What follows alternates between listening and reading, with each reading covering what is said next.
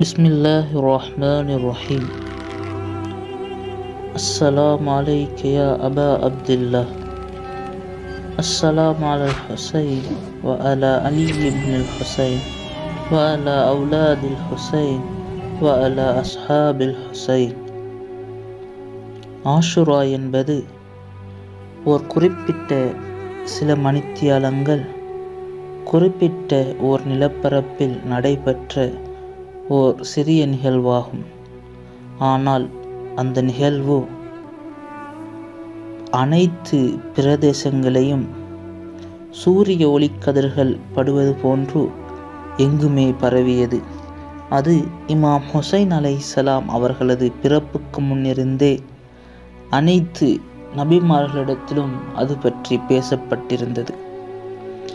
இமாம் ஹுசைன் அலைஹிஸ்ஸலாம் அவர்கள் பிறந்தவுடன் அவர்களை நபிகள் நாயகம் ஸல்லல்லாஹு அலைஹி வஅலிஹி வஸல்லம் அவர்களிடம் ஒப்படைத்த பொழுது நபிகள் நாயகம் ஸல்லல்லாஹு அலைஹி வஅலிஹி வஸல்லம் அவர்கள் இந்த துவாவினை ஓதினார்கள்: ரப்பனா ஃபஜ்அல் அஃபிதத்தம் மினன் நாஸி தஹ்வி இலைஹிம் இரஜஹா. இமாம் ஹுசைன் அலைஹிஸ்ஸலாம் அவர்களை மக்கள் நேசிப்பதற்காகவும் அவர்களின் பக்கம் மக்கள் வருவதற்காகவும் அவர்களுடைய உள்ளங்களை இலகுபடுத்தி விடுவாயாக என்ற துவாவினை நபி அவர்கள் செய்தார்கள். ஆம், இந்த துவாவினை ஹஸ்ரத் இப்ராஹிம் அலைஹிஸ்ஸலாம் அவர்கள் தன்னுடைய மனைவி ஹஸ்ரத் ஹாஜர் அவர்களையும் தன்னுடைய அருமை புதல்வர் ஹஸ்ரத் இஸ்மாயில் அலைஹிஸ்ஸலாம் அவர்களையும் அந்த பாலைவனத்தில் விட்டு செல்கின்ற பொழுது இறைவனிடம் கேட்ட துவாவாகும்.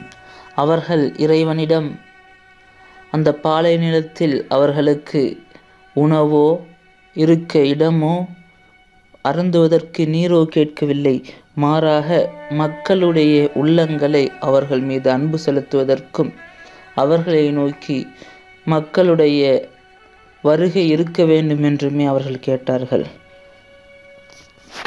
இதன் காரணமாகவே ஹசத் ஹாஜர் அவர்கள் செய்த அனைத்து விடயங்களும் ஹசத் இஸ்மாயில் அலைஹிஸ்ஸலாம் ஹசத் இப்ராஹிம் அலைஹிஸ்ஸலாம் அவர்கள் செய்த அனைத்து விடயங்களும் இன்று வரைக்கும் நாம் செய்து கொண்டிருக்கின்றோம்.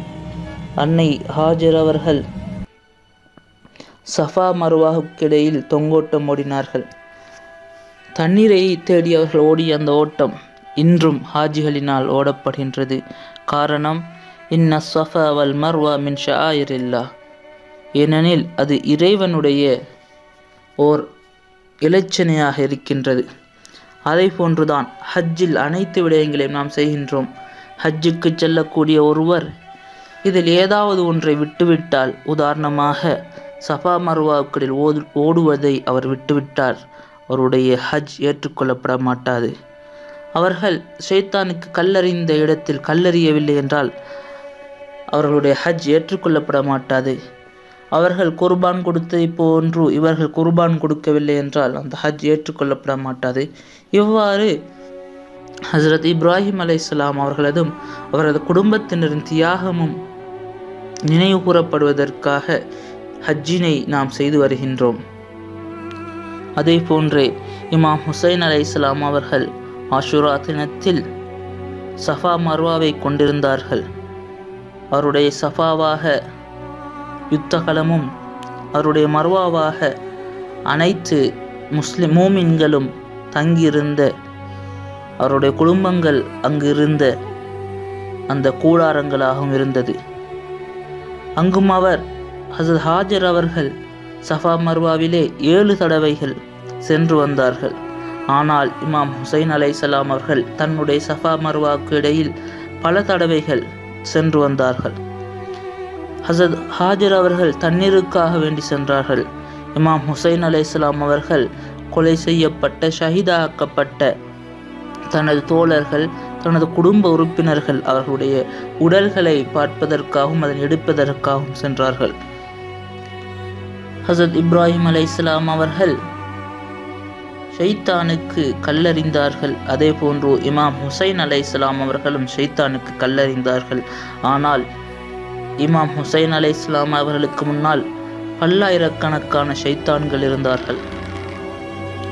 அவர்கள் கல்லறிவதற்கு பதிலாக வாட்களை பயன்படுத்தினார்கள்.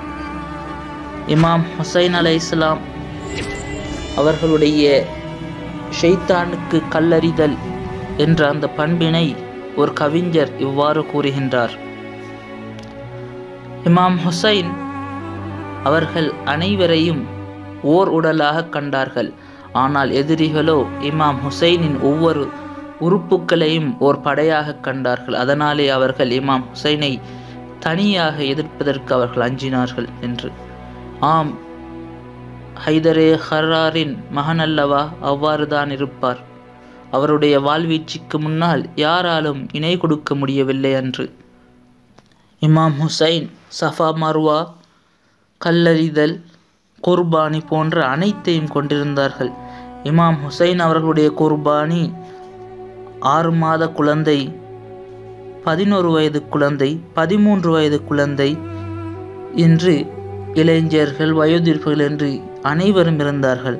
ஆனால் ஹசத் இப்ராஹிம் அலைஹிஸ்ஸலாம் அவர்கள் தன்னுடைய ஒரு மகனையும் பலியிடாமல் இறைவன் அவருக்கு ஆட்டினை அனுப்பி பலியிடச் செய்தான் என்பதை நாம் வரலாற்றில் பார்க்கின்றோம்.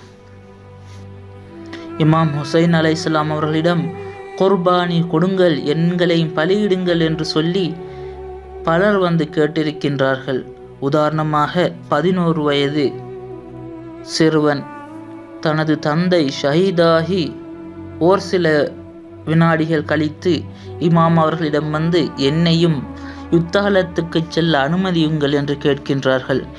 அவன் தனது தந்தையுடைய அந்த ஆடையினை, யுத்த ஆடையினை அழிந்திருந்தான்.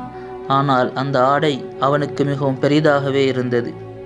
இமாம் அவர்கள் இமாம் அவர்கள் அவனிடம் கூறுகின்றார்கள்: உனது தாய் இங்கு இருக்கின்றார், நீதான் அவருக்கு இருக்கக்கூடிய ஒரே ஒரு வாரிசு என்று. ஆனால் அதற்கு அவன் கூறுகின்றான்: என்னுடைய தாய்தான் என்னை அனுப்பி வைத்தவர் என்று. இமாம் அவர்களுடைய இறைவனுக்காக பலி கொடுக்கப்பட்ட அந்த குர்பானிகள் எல்லாம் இவ்வாறே இருந்தது. அவர்களே முன் வந்தார்கள் அனைத்துக்கும். அந்த சிறுவன் யுத்தகலத்துக்கு சென்று தன்னை பற்றி அறிமுகம் செய்த விதம் மிகவும் அருமையாக இருக்கின்றது. அமீரி ஹுசைனு வனிஅமல் அமீர் என்று ஆரம்பிக்கக்கூடிய நான்கு வரி கவிதைகளை அவன் பாடுகின்றான். அதன் பொருள் என்னவெனில், என்னை அறியாதவர்கள் அறிந்து கொள்ளுங்கள், என்னுடைய தலைவர் ஹுசைனாகும், ஹுசைனை உங்களுக்கு தெரியும் தானே, அவர் ஃபாத்திமா, ஹசத் அலி அவர்களுடைய மகனாவார், அவர்களை போன்று யாருமே இந்த பூமியில் இல்லை என்று கூறுகின்றான். அவனும் அங்கே ஷஹீதாகின்றான். இதுதான் கர்பலாவின் யதார்த்த தன்மையாகும். கர்பலா மனித வரலாற்றில் மிகவும் உயர்ந்த ஓர் படித்தரமாகும். மனிதனுடைய அனைத்து விதமான விடயங்களையும் சுட்டி காட்டக்கூடிய ஒரு விடயமாகும். மனிதன் இறைவனுடைய ஹலிஃபத்துல்லா, இறைவனின் பிரதிநிதி என்பதை பிரதிபலிக்கக்கூடிய ஓர் அழகிய களமாகும். அந்த மண்ணுக்கு இருந்த புனிதத்துவம். இமாம் அலி அலைஹிஸ்ஸலாம் அவர்கள் யுத்தத்திற்கு சென்று திரும்புகின்ற வேளை அந்த கர்பலாவை தாண்டி செல்கின்ற பொழுது அங்கு தரித்தார்கள், அங்கு தொழுதார்கள், அந்த மண்ணை எடுத்து முகர்ந்தார்கள், அந்த மண்ணுக்கு கூறினார்கள்: இங்கு இந்த பூமியிலே மிகச் சிறந்தவர்களுடைய உதிரங்கள் உன் மீது கொட்டப்போகின்றது என்று கூறினார்கள். இவ்வாறு ஒரு கண்ணியம் நிறைந்த ஒரு இடமாக அந்த கர்பலா இருக்கின்றது. ஏனெனில் இறைவனுடைய பிரதிநிதியின் குருதி சொட்டப்பட்ட இடமாகும். அங்கு இறைவனுக்காக அனைத்து விடயங்களும் செய்யப்பட்ட ஒரு இடமாகும். அது எவ்வாறு கொலைகள் செய்யப்பட்ட ஒரு இடம் புனிதமாக அமையும் என்று உங்களுக்கு தோன்றலாம். ஆம், கர்பலா இரண்டு பக்கங்களை கொன்ற ஒரு இடமாகும். ஒரு பக்கம் பார்க்கின்ற பொழுது அநீதியும் அட்டூழிகளும் கொலைகளும் கொள்ளைகளும் நிறைந்த ஓர் இருண்ட பக்கம். நான் அதனை கூறவில்லை. மாற்றமாக மறுபுறம் பார்க்கின்றோம், இறைவனுக்கு கட்டுப்பட்டு இறைவனுடைய மார்க்கம் பாதுகாக்கப்பட வேண்டும், மனிதாபிமானம் தலை தூக்க வேண்டும். இறைவனுக்காக வேண்டி அனைத்தையும் செய்ய வேண்டும். இறைவன் என்ன கட்டளையிட்டிருக்கின்றானோ அதனை செய்து முடிக்க வேண்டும் என்ற எண்ணம் கொண்ட இமாம் ஹுசைன் அலை இஸ்லாம் அவர்களுடைய ஒளிமயமான அந்த பக்கம். அதனாலேயே அந்த மண்ணை நான் கண்ணியமான மண் என்று கூறுகின்றேன். இமாம் ஹுசைன் அலை இஸ்லாம் அவர்கள் அந்த கர்பலாவிலே அந்த ஆஷுரா தினத்திலே இறைவனுக்காக செய்த தியாகங்கள் அனைத்தும் எமக்கு ஒரு படிப்பினையாகவே இருக்கின்றது. அந்த படிப்பினையில் ஒன்றுதான் இறைவனுக்காக மக்களை நேர்வழி காட்டும் தன்மையாகும். நபிகள் நாயகம் ஸல்லல்லாஹு அலைஹி வஅலிஹி வஸல்லம் அவர்கள் கூறினார்கள், இன்னல் ஹுசைன் மிஸ்பாஉல் ஹுதா வ ஸஃபீனத்துன் நஜா. இமாம் ஹுசைன் அவர்கள் வழிகாட்டக்கூடிய